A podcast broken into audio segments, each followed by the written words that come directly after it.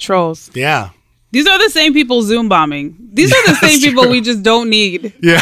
In these, uh, it's it's tough enough doing a Zoom meeting or doing you know Yeah. doing anything like that, and y'all are up in here putting in those messages like yeah. just Exactly. we just don't need that energy. we just don't need that energy. this is Van Color. We're repping West Coast.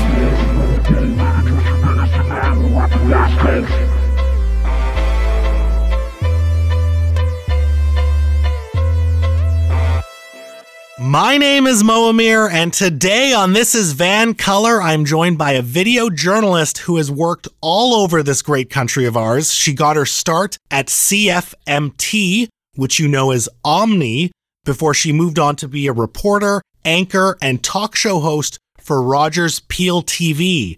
She's also worked as a news writer for the Weather Network. She spent some time at the CBC working as a multi platform reporter and anchor in St. John's, Calgary, and Edmonton. She also spent six years as an editor and freelance writer for Planet Africa magazine, a quarterly publication based in Toronto. You will find her both in front and behind the camera at Global BC. She is also the executive director at the Canadian Association of Black Journalists. She is Nadia Stewart. Nadia, how are you? I'm good, but actually, there's actually one quick thing in there. Did I screw it up? Yeah, I'm not behind the camera anymore. You're not. no, Oh, thank God. how am I supposed to know that you're not behind the camera? I mean, you're behind the camera. I know. Uh, so, so that was um, a shift, I think, maybe in 2016, 2015. Okay. Um, I still edit. I edit all of my stories. So everything you see, if my name is on it, I have cut it. Um, That's like kind of uh, behind the camera. for the most part, but just not shooting anymore. But that's what I was doing at, at uh, CBC. Okay. Um, in uh, not in Calgary, in Newfoundland. That's where all of that started. Um, and as you know now, we chatted off mic very briefly Your favorite place. for CTV in uh, in Kitchener Waterloo. So Yeah. you make my time at Rogers also sound very glamorous. I was I was digging up what I could find. I apologize for that misspeak. Ah. If you were no longer in front of the camera, then you could call me out on it and be like, "Hey, I haven't been on TV." this is true. So behind the camera, I would not know. it's nice to see you, though. I mean, we've chatted virtually over Zoom, Mm-hmm, and now to be in person, it's one of those things you take for granted, right? Uh, Over the last several months, Yeah. you know, I, I've really come to appreciate these face-to-face conversations that that I get to have with people. Even, you know, yesterday, uh, went out reporting on the Sunshine Coast, Oh, okay. and just to spend the entire day with a shooter and talking and working and bouncing ideas off one another. I'm like, oh my god, this is great. Human interaction. Oh my Gosh, I've missed this so much. The story was just so much better because we were working together. So, so yeah, definitely, you know, one of those things that um that that I think we have taken for granted. So, Yeah. yeah, I appreciate this. So this year has been very challenging in many ways. And for myself, recognizing that I'm very fortunate and I'm very grateful for everything that I have, I also understand that it's been varying degrees of difficult for everyone. And I've sort of discussed this on the past on the show here, but I feel like I've turned a corner recently on the in the COVID crisis. Like this year sucks. It might continue to suck, but I'm just weirdly optimistic now. I feel like I'm bouncing back. Maybe it's the sunshine. So I have to ask, crossing the midway point of this year, how are you feeling? Um, you know, this has been this has been a tough year. I refuse to call it a write off or to say that it's been terrible or to say, you know, I want to restart on 2020. I think um, no matter what we go through in terms of challenges, there is always you know something to to draw on in terms of a silver lining in terms of hope uh, in terms of learning and growth. And so as tough as um, this year has been i still see uh, so much um, coming out of it I started the pandemic with the birth of uh, our first niece in my Oh, family, my sister. congratulations. Yeah, thank you. I'm finally Auntie Nadia. finally. And so, um, you know, the first baby in the family, I was in Toronto, and I'll never forget flying out to Toronto to to to see my sister and the baby, and uh, the plane was full, right? Packed plane, and then March. 20, when did I fly back? March 24th or 25th, flying back. There were people in the air in the airport in bunny suits, in like hazmat suits. Wow. And like shower caps and ponchos, duct tape the glove to the poncho. Oh my God. It was next level. And I was like, how did the world change this much in two weeks? There was about 12 So people. fast. So, so fast. There were like 12 people on the plane. And Yeah. that for me was, you know, because two weeks in Toronto, didn't leave the apartment. We're just there with the baby. course, yeah. Everything's falling around outside the apartment. but I am just there with my sister and the baby. You know, all of us are just nesting. And so come out of that and uh and the world has completely changed. Right? Yeah, yeah. It was it was really something. Well, that's also nice that the baby was born pre Yes. COVID lockdown. Yes. Because I know that's become a thing in terms of going to the hospital and Yeah. who can be at the hospital. Yeah, yeah, yeah. And who can visit, obviously, after that as yeah, well. So like the, you know, she was born at the perfect time. Yeah. March third. And that's so- my birthday. Oh, no! Oh, shit. this is going to be a great podcast. That is an omen. This is happening. I love it. there you go. You share something with my niece. Oh, that's wonderful. So we're so excited. I've already got a nickname for her. I call her BB. BB? Uh, yeah, you know her. Um, my brother-in-law is Italian, Okay, cool. and uh, when they saw the baby. Uh, somebody said, "Oh, she looks like a little doll, like a little bambolina," which Ah. is Italian for for doll. And um, and so I'm like, I love bambolina, but it's too long. I can't say that every time, so I shortened it to BB. I love it. She's so sweet. I love what you said at the start of that in terms of reflecting on the year about trying to find silver lining and hope. And I think that's also contributed to my bounce back as well. Like I'm sort of seeing the sunny side of the street as or trying to. One of the things that gives me hope is that I think amongst Canadians there has been this inward reflection about our prejudices and our privileges and we've particularly been looking at things like racism. I haven't seen much in terms of like public policy, particularly on a federal level. But I think that as a culture, we are reflecting on this more so than we did before. You're on the ground, you're talking to all sorts of people every day.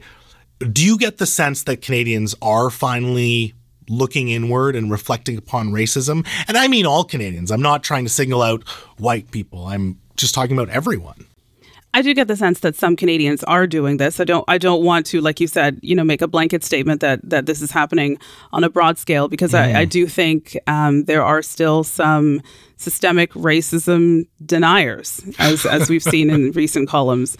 So I, I don't want to suggest, um, you know, that that everybody is doing this, but I think we are having. Um, the kind of conversation that you know for myself as a black woman uh, i've wanted to see happen in this country for a long time. You know but there are experiences that so many of us have grown up with that we brush off. You know there are things that i've experienced um, you know as a young girl and, and just reflecting on the way that my mother raised me in light of you know the racism that she didn't want my sisters and i to encounter. So when i reflect on all of that um, and see where we're finally at yeah this is you know this is finally progress but i don't want to um, I don't want to get ahead of myself. There's still a long way to go um, in terms of meaningful change. Yeah. But it's a start. Yeah. One of the interesting things that you just brought up is this idea of denying systemic racism. I'm starting to see the culture shift, and this is just from my vantage point. I could be completely wrong, but I'm starting to see the culture shift where denying systemic racism is almost akin to denying climate change. We saw Stockwell Day. I mean, he lost all his jobs for denying systemic racism on television. And by the way, he has two government pensions. He's fine. He's 70 years old. Yeah, I think it's going to be all right. I believe he just got appointed to a new board of a penny stock company as well. Like, it's not mm-hmm. cancel culture, right? Mm-hmm. But I almost feel like outside of maybe Quebec, the denial of systemic racism, at least in urban centers, really puts you on the fringe. We weren't having this conversation before. We weren't treating it as like commonly accepted knowledge. Do you think there has been a shift, at least in urban centers in Canada, in terms of accepting systemic racism as a thing? I, I do think there has been an uprising um, in you know against that uh, that way of thinking. Like you're definitely not going to go on Twitter spewing out those thoughts, right? You will. they will run you off the platform. Nobody's got any time for that nonsense. Yeah. Um, but yes, I, I do think that there is um, uh, this pushback against um, that sentiment because there's just too much evidence of it now. There always has been, for the record, there always has been. But um, I think the death of George Floyd, no, sorry, the murder of George Floyd brought that into focus um, in a very um, profound and painful way. The way he was murdered was just it's so it was so callous. You know, my husband and I took a long time before we would even watch that video. Hmm. I still haven't seen the full thing. I can't. Like I've seen stills and I've seen parts of it, and it's It's too much. it's too much. It's too much. It's a, it would be, I imagine, a long eight minutes to watch, let alone to have experienced, Experienced, it, to have been there. Yeah. When you see that, how Yeah. can you deny systemic racism? I have no idea.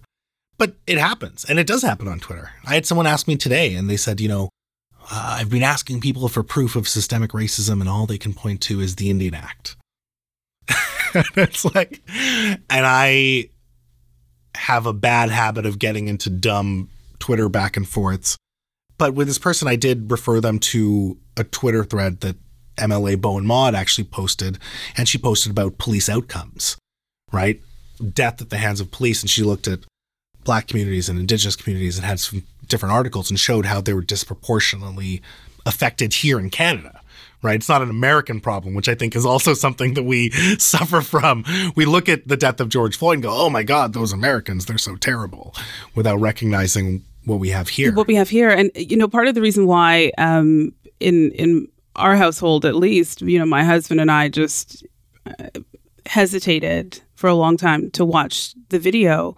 Uh, is because it brings up those memories of interactions with mm-hmm. police. Um, really, with my husband, it, you know, I, and I didn't realize, you know, that he had had so many bad experiences hmm. here in Vancouver over the years. And and what he said to me was, you know, babe, they just make you feel like you're less than. Those were his words. They make hmm. you feel like you're less than. And so, you know, I I just I get so frustrated when people make it seem as though racism is not a Canadian thing. Yeah. You know, like this is not happening here. The police don't do that here. It happens here. The problem is you just don't want to talk about it. People Yeah. just don't want to talk about it because it, it's easier if we and and we have in this country, people have in this country, um, just lulled themselves into this, you know, this this dream that that this is Canada and we are all nice. No, we don't do that. No, there's no racism here. Um, but you get to talking to um, to people of color and and you know black people, and they'll tell you different stories. Yeah. I remember um, my husband telling me one story of uh, you know that he experienced when he first moved here a, a couple of years afterwards, and he was working um, as a property manager, uh, still does. And uh, was down on the, the ground floor. He was maintaining one of the uh, the condo towers, and somebody saw him from uh, somebody up in one of the higher balconies saw him working down below, and they threw banana peels at him. really? Yeah. So I I reject those stories about you know this doesn't happen in Vancouver and people are you know we, we don't have racism here. I just reject those stories because um, yeah that that was his that was his experience um, coming from you know another another country and coming here as as a professional soccer player for crying out loud. Um, and after he left sports, got into the trades and and his own starting eventually starting his own company. Yeah. But um, yeah, yeah, that was his experience, and I, I've already told you mine off off. You know, Mike, we'll talk about it. Well, that's I what I was going to get into. We were talking about how you got into your role at the CABJ and it was an experience in in St. John's and I was very shocked to hear it because I just said, "Oh, you worked in St. John's? I loved it there. I was there for a week." Which was a very limited experience.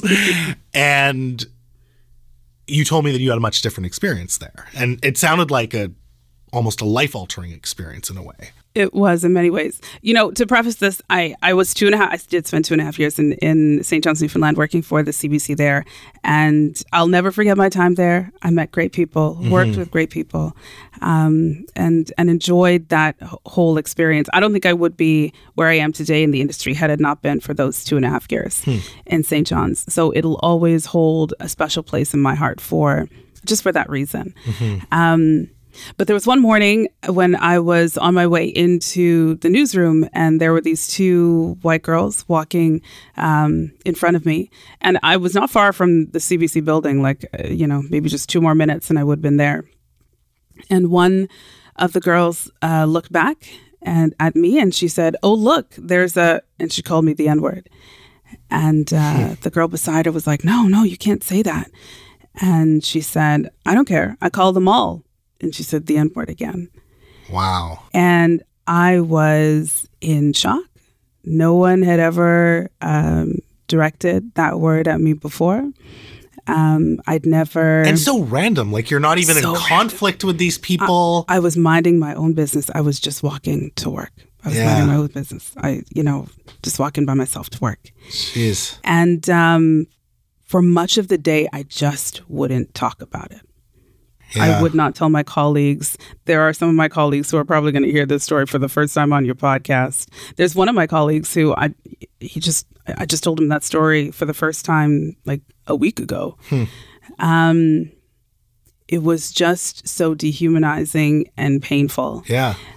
But it was what led me to seek out the Canadian Association of Black Journalists because I thought, I think I'm going to need some support here. Like I, I didn't expect this. You know the the way that my mother raised my sisters and I, and I don't fault any parent for doing this, and I, mm-hmm. I'm sure you know there must have been others who did the same. Was you know they try and she tried to make sure that you know we were, I guess, good enough if you if you will, you know that our hair was always hmm. straight enough, you know, our extensions were always straight enough, or our braids were always neat enough, and and you know we were in French immersion, we spoke perfect English, we looked a certain way, we dressed a certain hmm. way. For her, I think that was her way of making sure that we just avoided any of the things that that she didn't want us to experience. Yeah. But in that moment, I realized It doesn't matter. no, doesn't matter. Outside of Toronto, I am black first and a woman second. And that was that was the reality that that hit me in that moment. And so that yeah, that's what led me to seek out the the CABJ because I thought I'm going to need some help. Like I need just somebody to talk to, um, just somebody to you know bounce these these feelings off of because I don't I I didn't want this to drive me out of this you know this this great experience you Yeah. know that I was that I was having. What's the intersection between that experience that you had on the street and effectively your work life? Because the CABJ is a professional organization.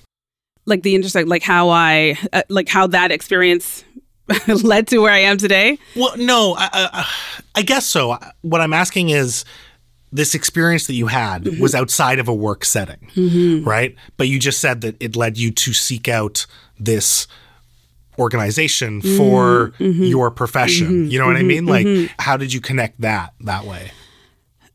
i was also the only black woman there in the Sure. newsroom Yeah. and uh, when you're one of the few or the only uh, you know you notice it Mm-hmm. uh, there was another journalist of color there at the time um, but there was there you know there were no other black people uh, in the station and i mean let's be real it's St. John's, Newfoundland.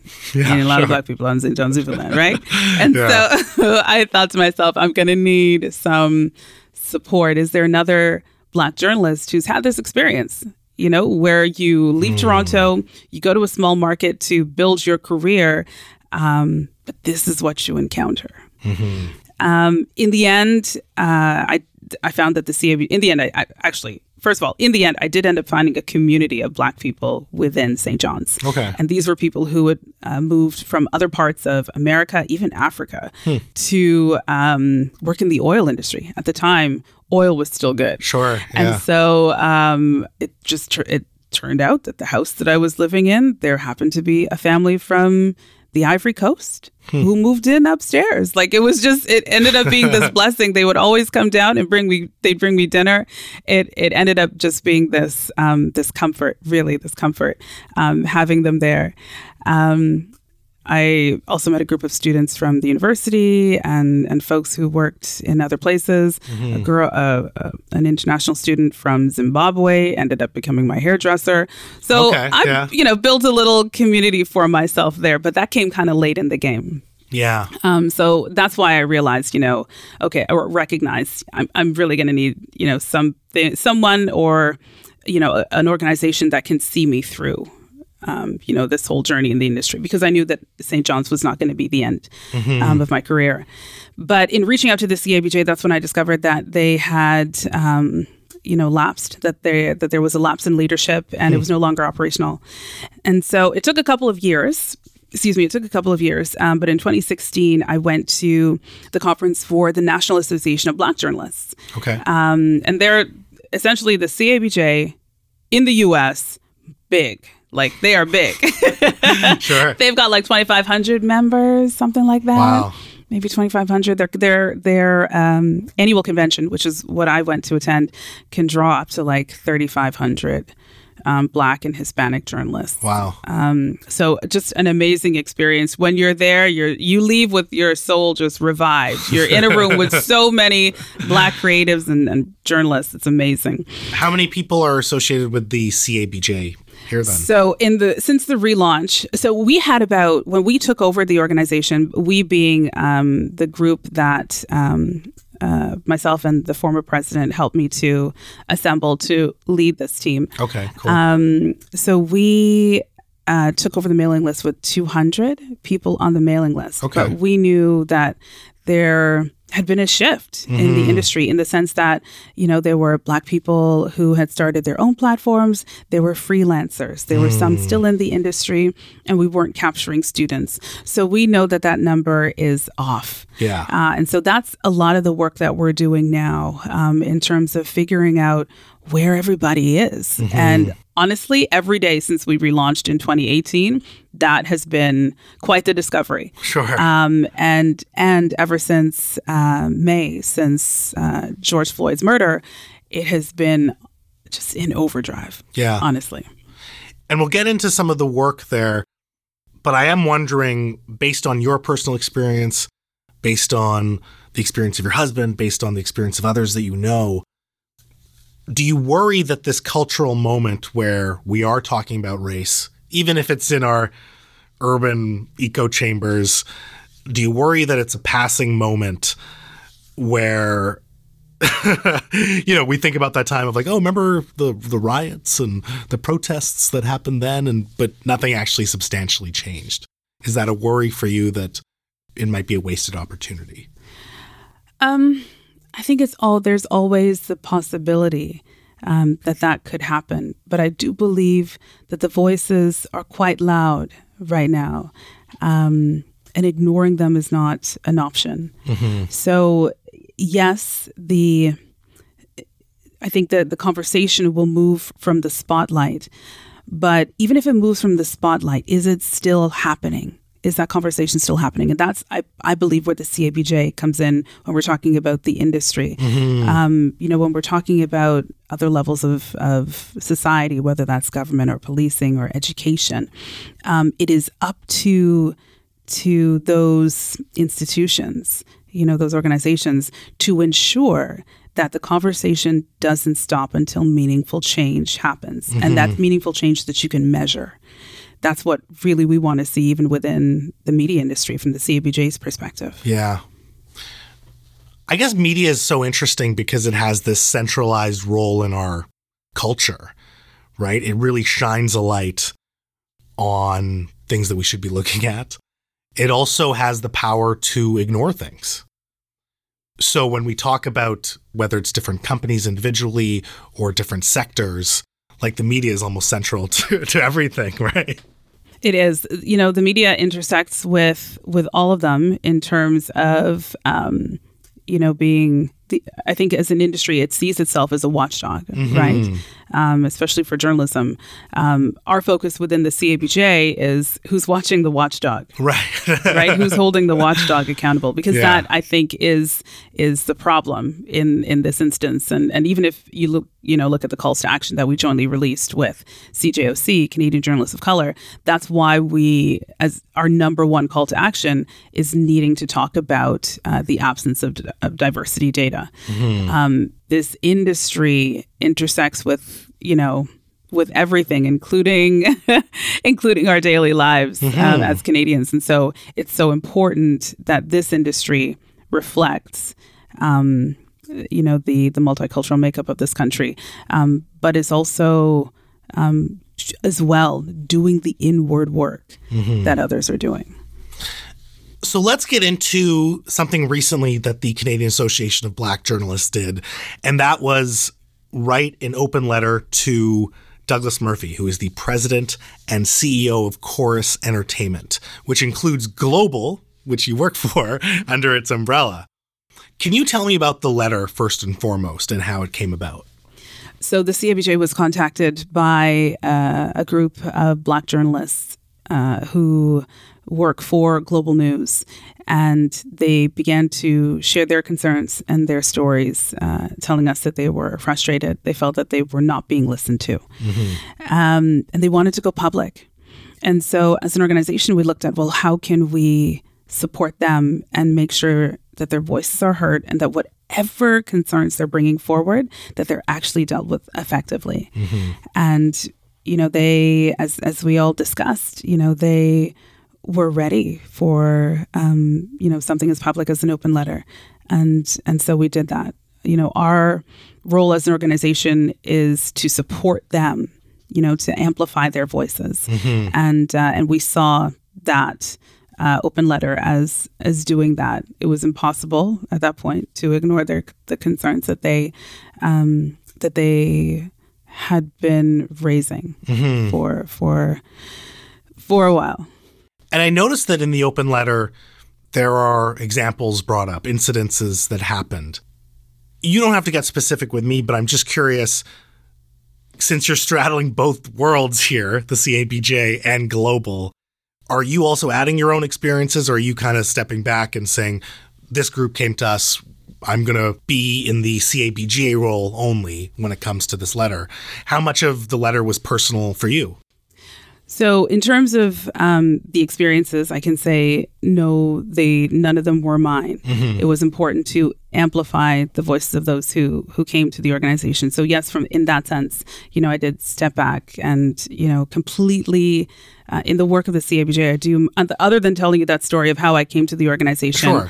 I I do my best to decenter Yeah. um, myself so that any work that I do um, focuses on the people who need to be served, and that's Black journalists. They they need an organization like us.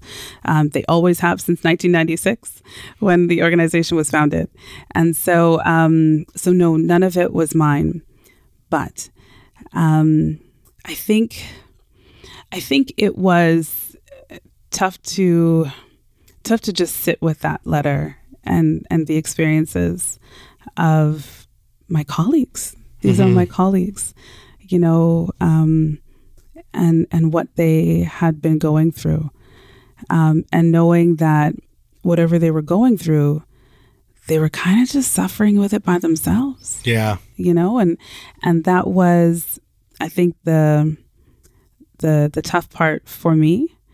Um you know when they finally f- had the courage to come forward uh, to us and, and go public with that um yeah it was it's it's also very humbling when people uh, trust you to advocate for them and so I am humbled that they they trust us as an organization to um, to lead that push. You know, to speak for them when they feel like it might not be safe for them to do so.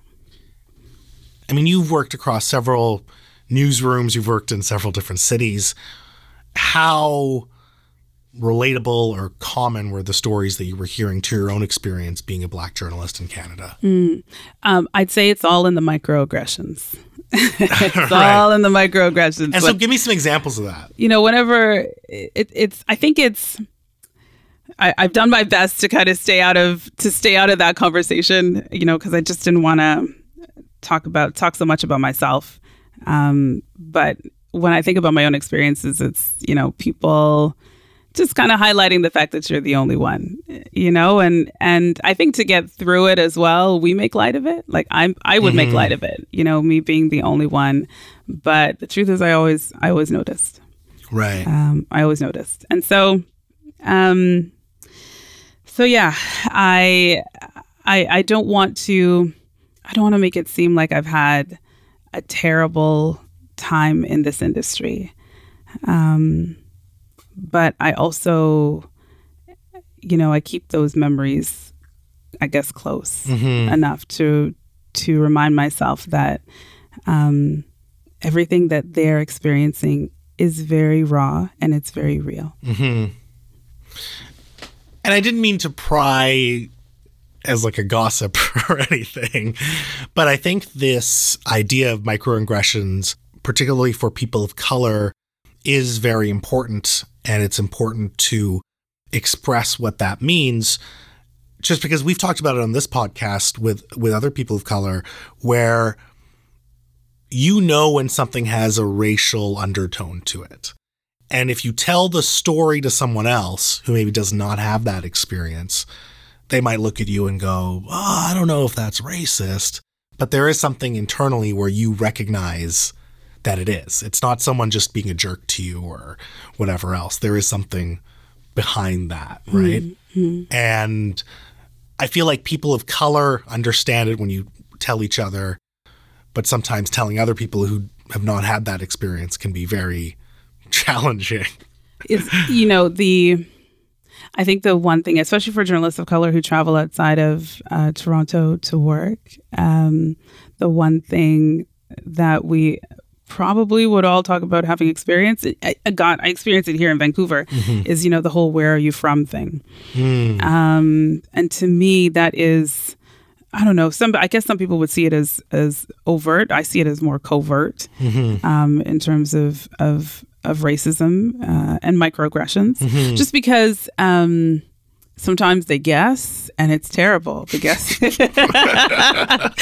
guesses are just terrible. Uh, and I'm always thinking to myself, like, like what are, like what are they going to say or what are they going to think when they just realize I was born and raised in Toronto like North York like right like you know I'm I'm Do you want to share some bad guesses? no uh Cambodia Oh, weird. Okay. Cambodia Nigeria Zimbabwe uh Cambodia is still the one that throws me though yeah. uh my father's from Ja- uh, Trinidad my mother's from Jamaica only one person has ever guessed Trinidad Interesting. Yes.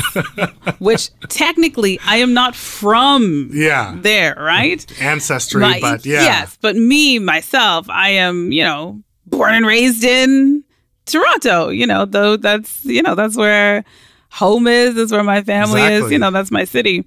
But when you tell people like, no, I'm a born and raised Canadian, it's oh, you know, it's the surprise, and it's like you're being ridiculous. Yeah. Yeah. so the letter goes out, it's Mm-hmm. published for everyone to see, and you received a response. Yeah, we did. We did receive a response. Um, and I, you know, and, and the response clearly saying that um, the first thing that this company was not going to do was to deny any of those stories. And that's very important because for Black journalists um, or Black people in general, you know, when we share these stories, you know, people want to nitpick and question and, and you know, call them and, you know, su- suggest that maybe it wasn't. And then that's how the gaslighting begins. But I appreciate that um, right off the top, there was this acknowledgement um, that no, we're not going to deny it. You know, we're not going to argue about your experiences.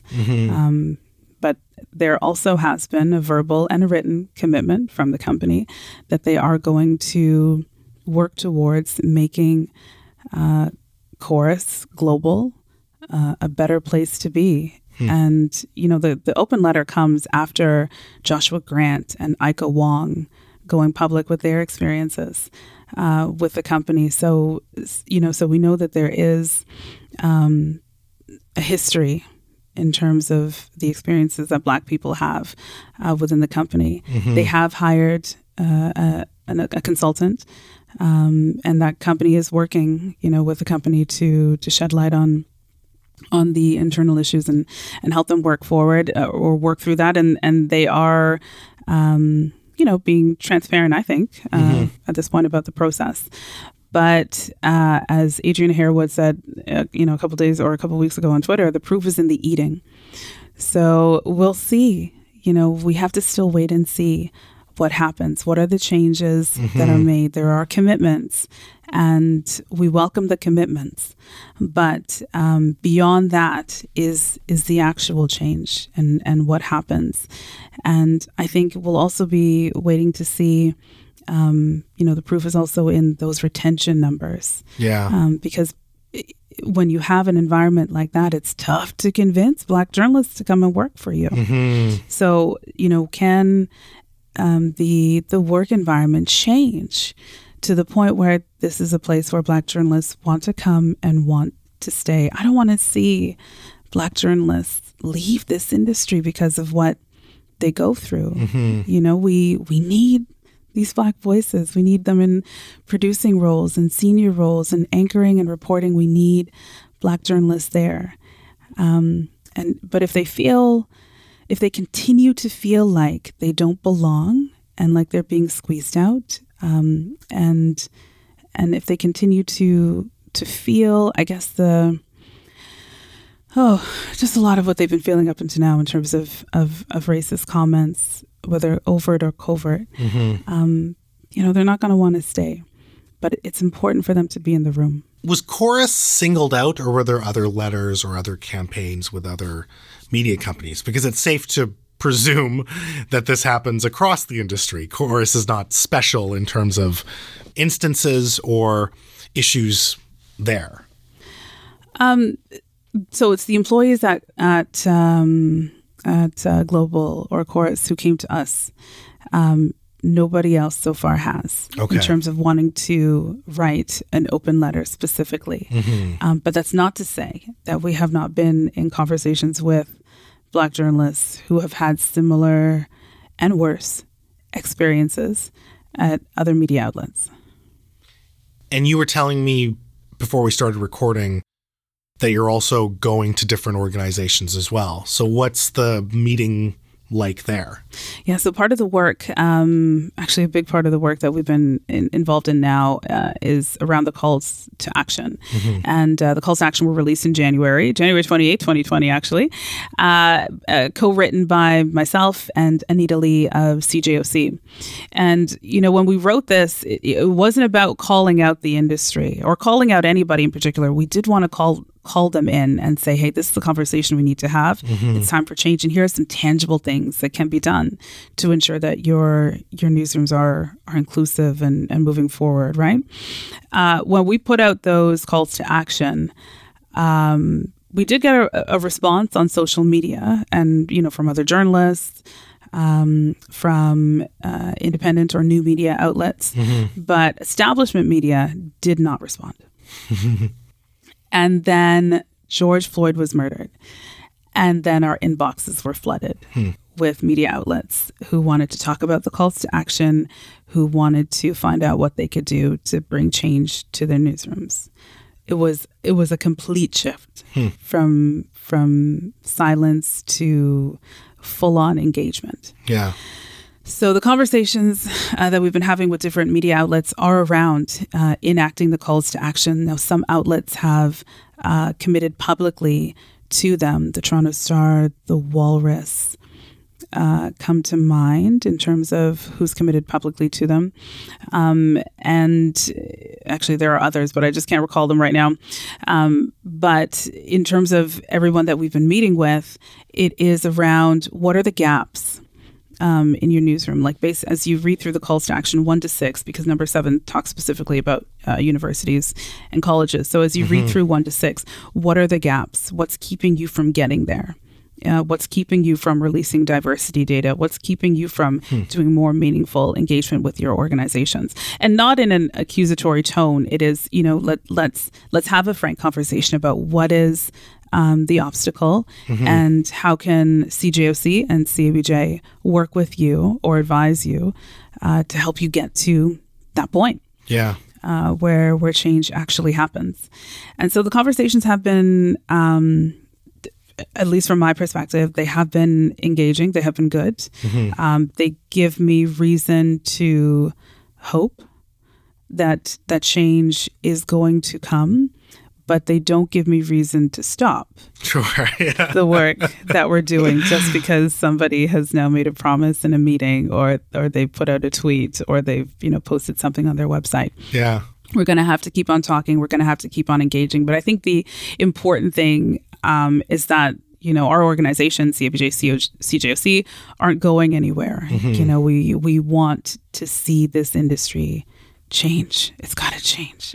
I think people are tired. And so when we talk about that list of tangible actions that can be taken, what sort of things are we talking about? So we're talking about, um, like right off the top, diversity data. This industry does not um, report on itself. Yeah. and you know in any kind of meaningful way the cbc is the only one that does that but by law it's required to and so nobody else does that and that's something that needs to change how can you say diversity matters and you don't track it mm-hmm. and then if you don't track it how can you say uh, We're doing a good job. yeah, Or a bad job. or a bad whatever. job. Yeah. you, you me- companies measure what matters, and so this is why we hmm. are pushing so strongly for this. It's already been happening in the U.S. Hmm. for a number of years, uh, so we don't really see what the you know what the holdup is here. So that's you know that's one big thing.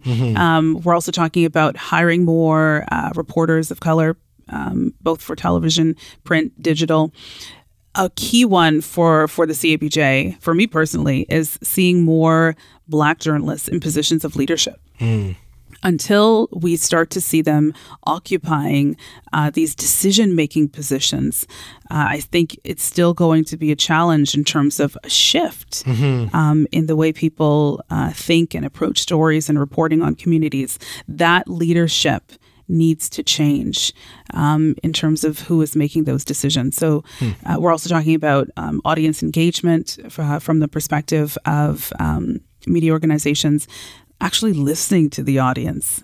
Uh, because audiences for a while have been talking about what's not working when they report on racialized communities Yeah. we're talking about editorial boards and and how um, excuse me how organizations can do more to to hear them out um, actually more than hear them out to actually listen and, and apply the changes that you know people are saying need to be made um, we also talking about more inclusive um, uh, or, or more meaningful reviews of diversity and inclusion policy, something that's more proactive rather than reactive. So, you know, we're talking about reviewing codes of conduct and reviewing journalism standards um, and viewing them through the lens of diversity and inclusion. You know, so looking at them through a new lens and, and maybe what changes need to be made.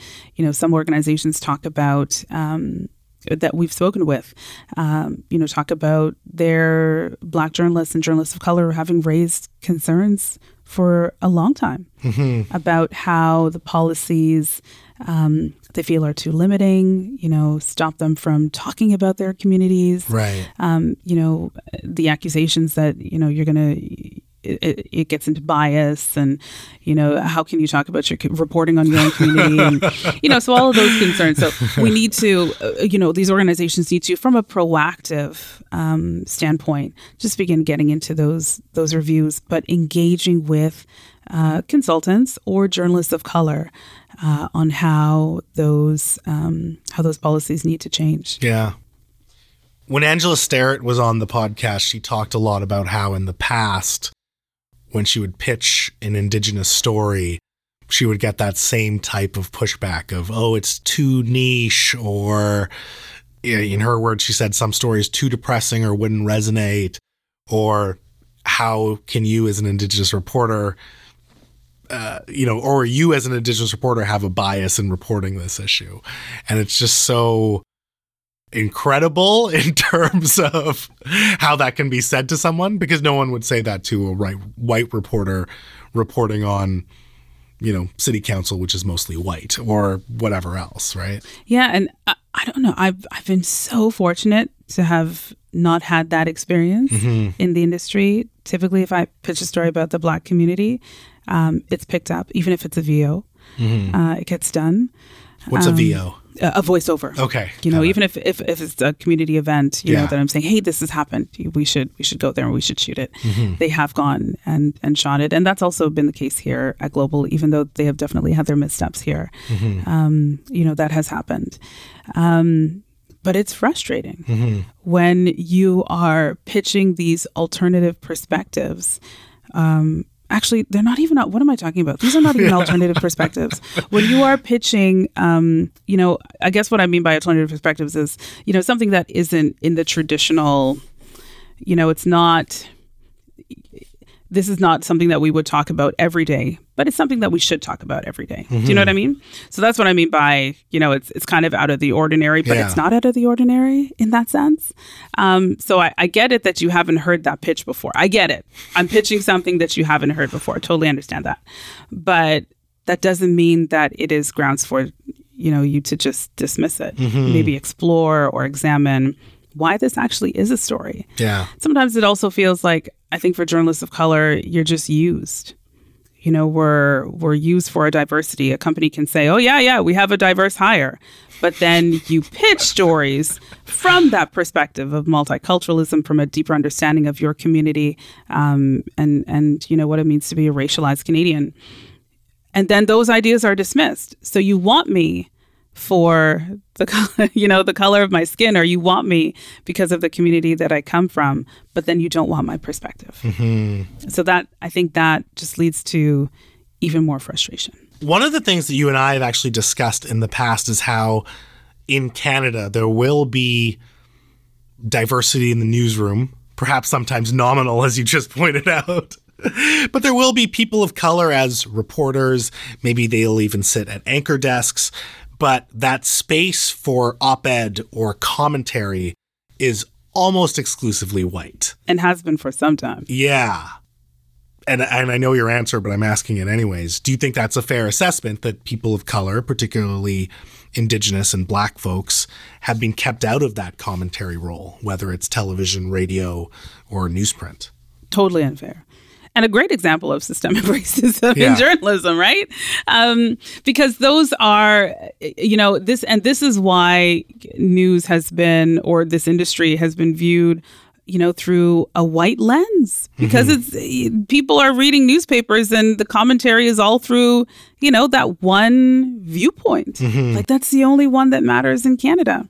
And so it's very frustrating um, that that research uh, that was done was by uh, two um, or a group from uh, ryerson um, that put out i don't know if you if that's the one if if that's I'm the research that you're what citing I'm alluding to something that Desmond Cole said. okay So, which I'm sure that's probably what he's citing. Yes. So it was a study that was done by, um, or not a study, it was um, research that came out of Ryerson University by Asmaa Malik and Sonya Fatah.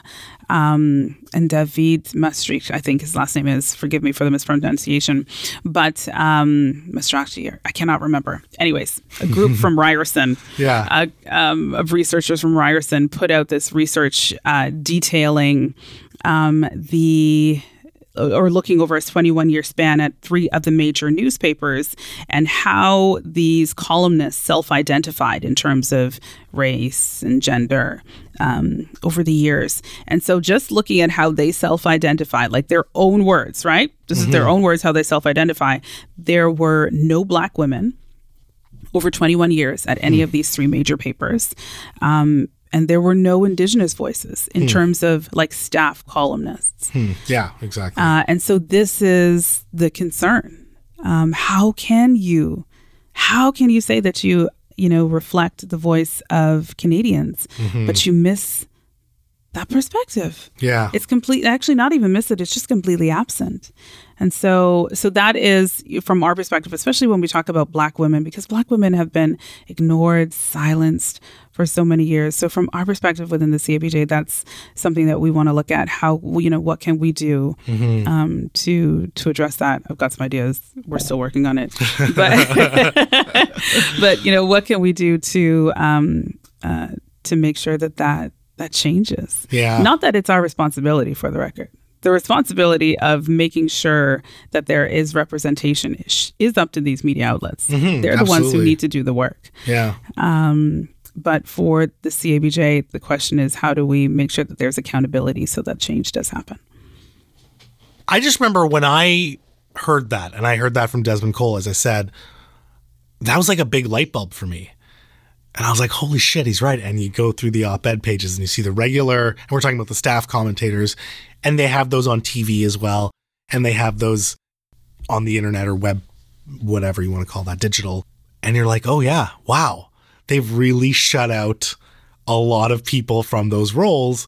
And those are the positions that are getting people talking. Those are the positions that are their opinions, right? They're trying to convince you of something, they're giving you a perspective. And the more people I've told that, they've also just been like, oh, yeah.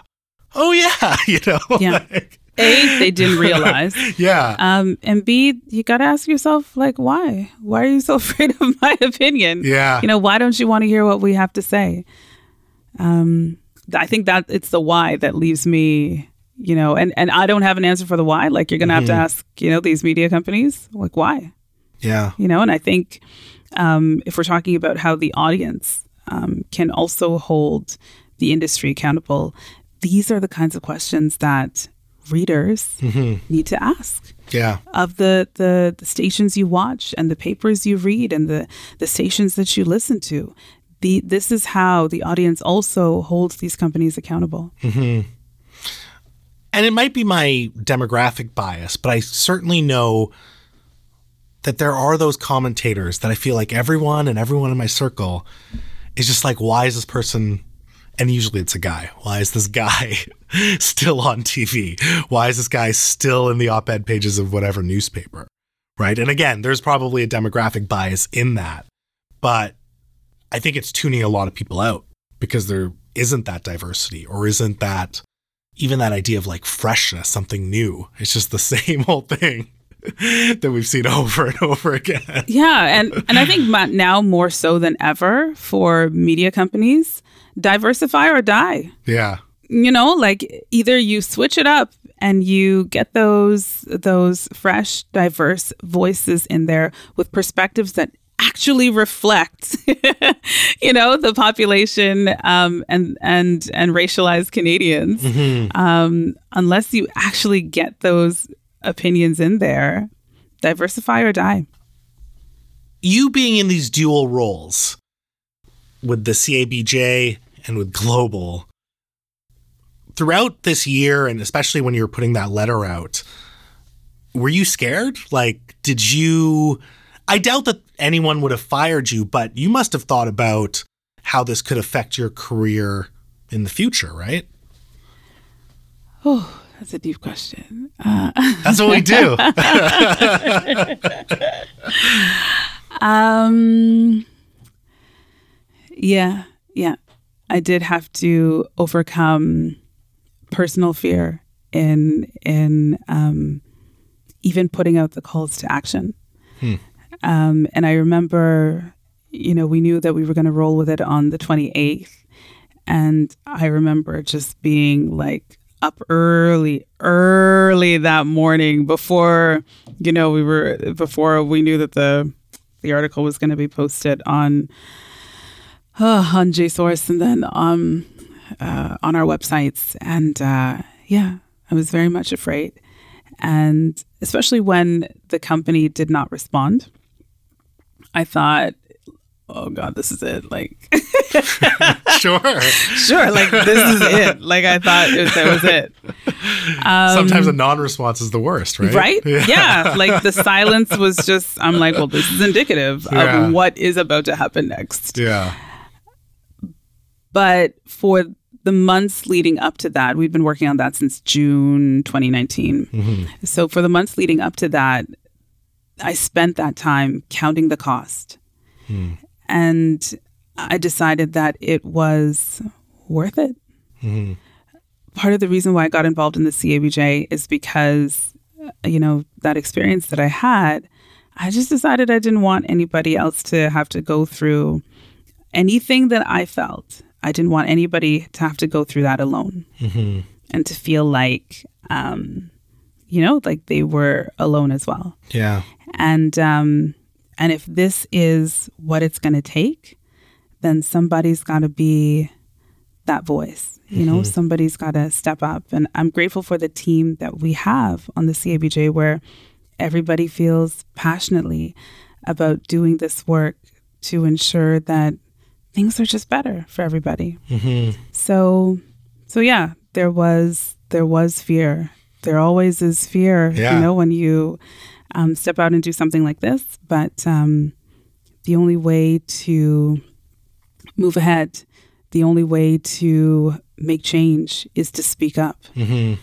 Um, and so I think if it is going to mean, you know, it meant that I was uncomfortable for Yeah. for a couple of days, but it's led to uh, great change. And so it was worth it. And it's funny, you know, the moment I spoke up and now I see the change. Um, or not I spoke up, but the organization. You know, the Sure. moment we the moment we put that out. But you were in this dual role, In right? this- So, and it's your name that's identifiable. Everyone else, they were employees, but they're not identifiable in that sense. Yes. Um, and so I think the reason, you know, the moment I spoke up, I realized that there was never anything to be afraid of. Um, you know, there was never, I never should have given people that power to believe that there was anything that they could do to me that would hurt me or destroy me or stop me from speaking. Um, I'm rooted very much in my faith, and so you know there there were some verses that I was like memorizing.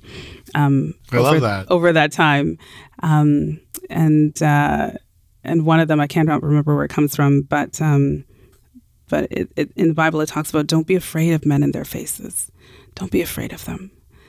And so, what am I? What am I really afraid of? What can they really do to me? Especially if I know that what I'm saying is true. And so, Ida B. Wells, there's a quote from Ida B. Wells on our website um, that says, The only way to right wrongs is to shine the light of truth on it. If you are shining the light of truth on something, then you have nothing to be afraid of. I love that. Thank you for sharing that. I know it's a tough thing to talk about, but I think it's important. And it's good to know that you came out the other side. And it sounds like, I mean, you're speaking of it in such a strong manner. Yeah. It's really cool. Yeah. I feel like it's going to be in my book one day. So-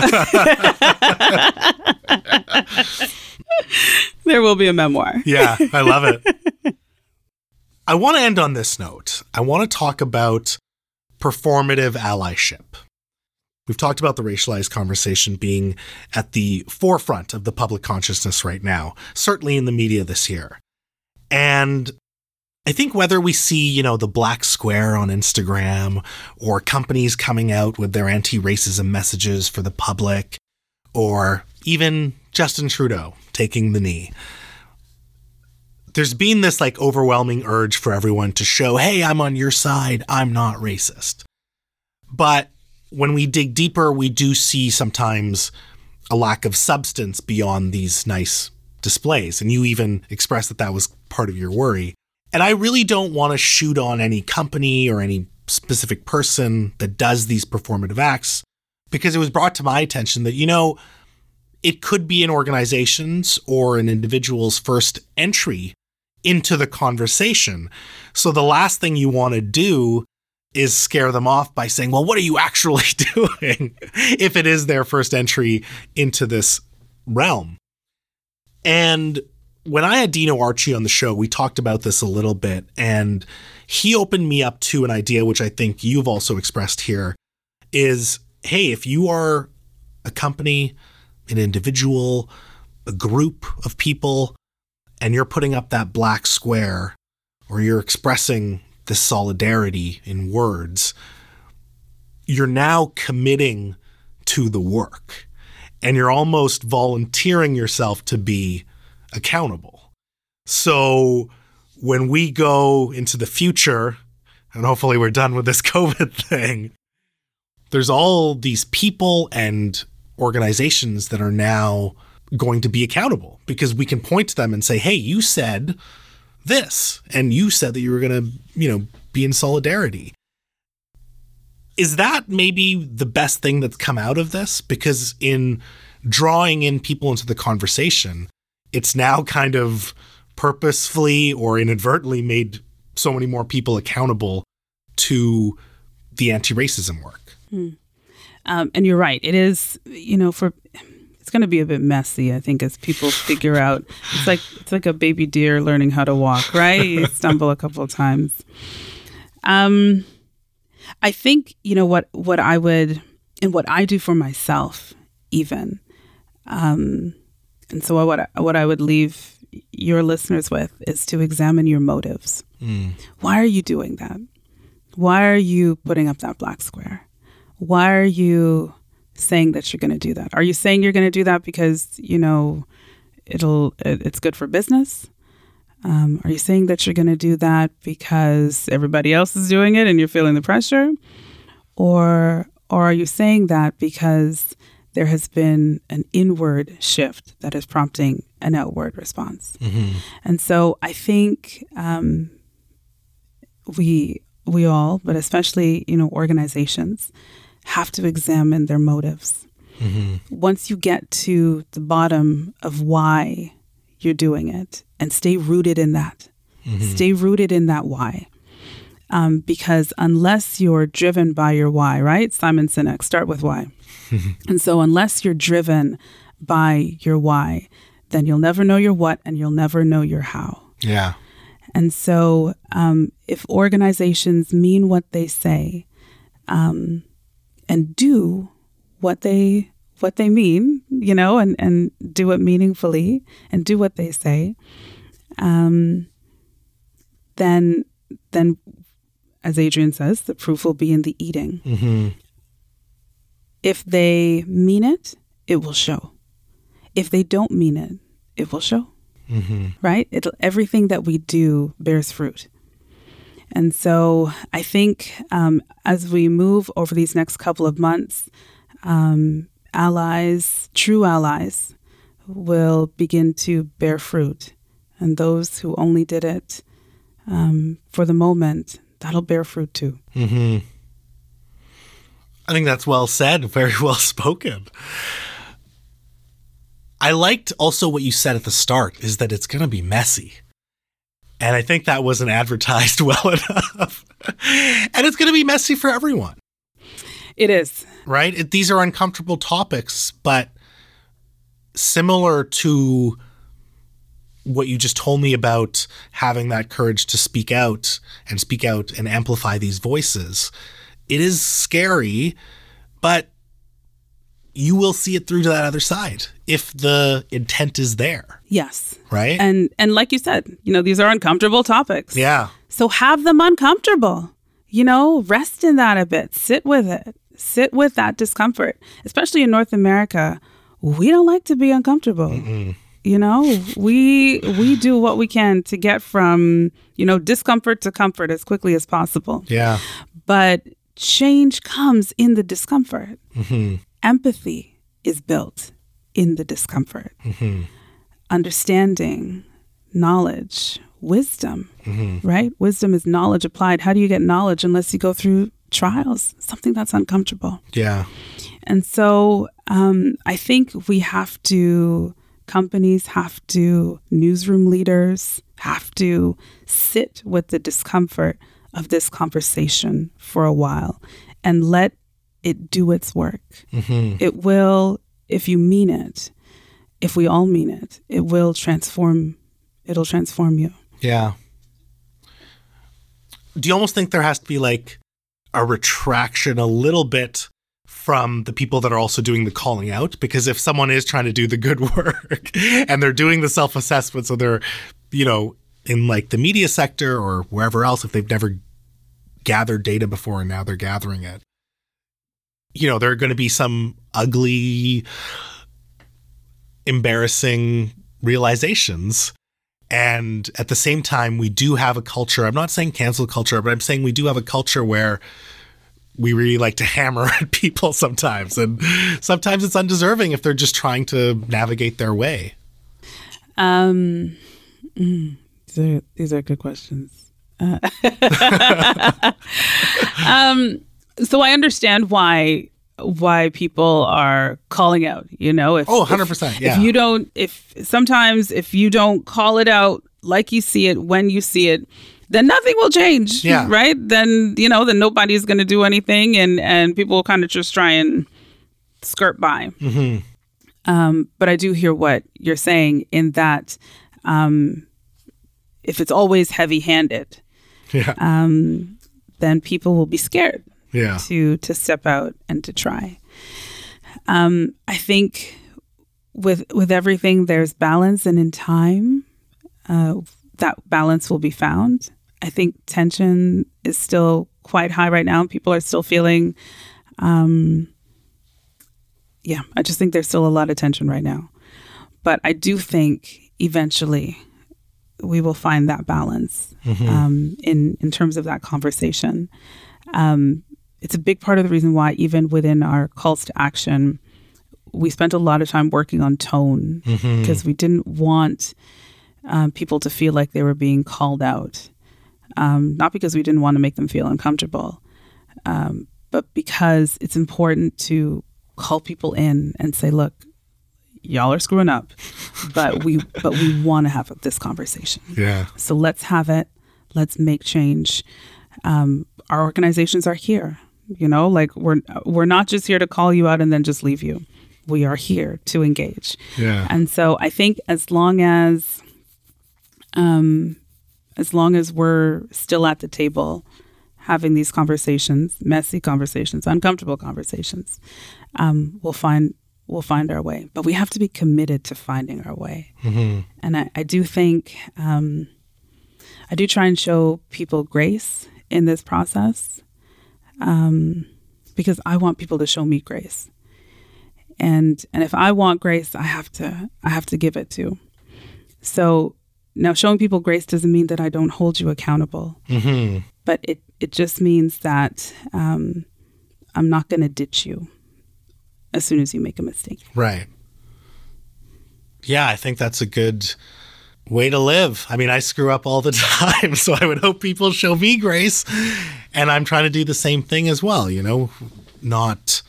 And th- I, this is also just like a personal philosophy as well. I mean, there's a difference between seeing someone's repeated behaviors or their ill intent versus someone just trying to make their way or, or, or trying to do what's best and, and screwing up because we Yeah. all do that. You can tell, and and I mean the malicious. You know, there's a different way to deal with the you know the malicious crowd, but um, you know the the honest stumblers. Yeah. You know, I think of myself. You know, and and um, sometimes I just needed some help, some advice, and if I can offer you that, then I will. You know, I'm not. I'm. I'm not here to. I, I don't want. Um, I don't want anybody that we work with to feel like you know we're we're just here to you know to condemn you. Yeah. We're here to we're here to hold you accountable, but we're we're still here. Sure. We're still here. Nadia, this was a real pleasure. Thank you. I was so nervous about this conversation. No. Oh my gosh. Why? Am I that intimidating? Uh, well, you know, I so I'm used to being the one asking questions. Oh yeah. And this it's different on the other side. Oh my gosh! Like they don't talk about this in leadership training. um, I'm just finishing up my master's, master's of leadership in nonprofit organizations. There was zero media training, which is nothing to do with my university. But I feel like um, you know everybody expects because you are in media, this will be this will be easy for you, and it's like, nah, it's not easy.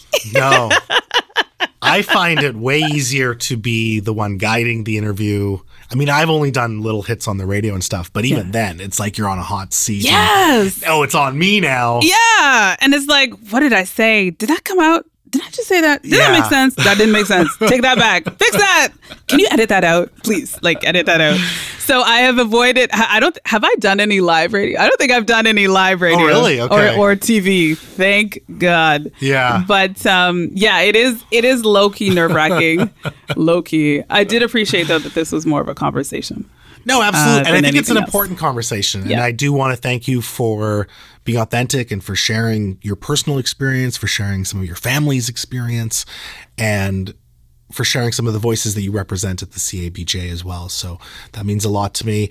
I appreciate your time. How do people find you, follow you? Please direct the people where to go, wherever you want them to go. So, most importantly, for Black journalists or for the work that we're doing with the CABJ, you can find us online at www.cabj.news. Uh, and once you're there, you can also find uh, links to our Twitter account, um, as well as, yeah, everything else that we're up to on there. It's, it's There's a lot on the website to take it in. Um, for me, you can find me at Nadia underscore Stewart. Uh, on Twitter, you can find me on Instagram at Nadia R. Stewart. And I think those are the only two places where I live. You won't find me a lot on Twitter these days, though, because whoo, child, it is. it oh, is just. It is too much on Twitter, and you know, we're uh, doing the work of the CABJ plus. Um, my job, like my, I still am full time. It feels like I have two full time jobs, uh, and wrapping up school. Like my day starts super early and super late. So I have timers on my on all of my apps Oh my to ensure that I do not, uh, you know, spend too much time on social I media. should do that. And also for my mental health, I, I found like throughout COVID, it was a big help. So 20 minutes per app per day. And uh, I know, right? Like it's we are militant. How And- are you going to get in those Twitter flame wars in only 20 minutes? I need to do that. I need to stay out of these dumb Twitter arguments I keep te- getting into. It, it will change your life. Now on iPhone, you can like you do have the option. Like once it locks you out, it says, "Well, you can ignore." So unless I'm covering a story where I need to keep tweeting, yeah. which is very rare these days, uh, then I just ignore and I Smart. let the rest of the day go, and I shut my I shut my phone down, um, or my phone shuts itself down at eleven o'clock and doesn't fire up again until seven in the morning. So I found I've found doing that helps. So Yeah. if you don't find me on Twitter, if you send me a message and I don't respond, please, Grace, just, just You're in the queue. grace. You're in the queue. I see it, but I'm just I'm just so swamped these days. But Yeah. uh, but thank you so much. Thank you for this opportunity. I trust that you will edit out all the terrible stumbles. Oh, we don't edit anything. ums. Oh my gosh. no, I don't think there's anything to edit out. And all things considered, I know you have a busy schedule, so I'm really appreciative of your time. Thank you so much. Of course, you're welcome. People, she is a video journalist for Global, the executive director for the Canadian Association of Black Journalists. She's the wonderful Nadia Stewart. And I am Mo Amir telling you that in a city where you can be anything, be colorful. Peace.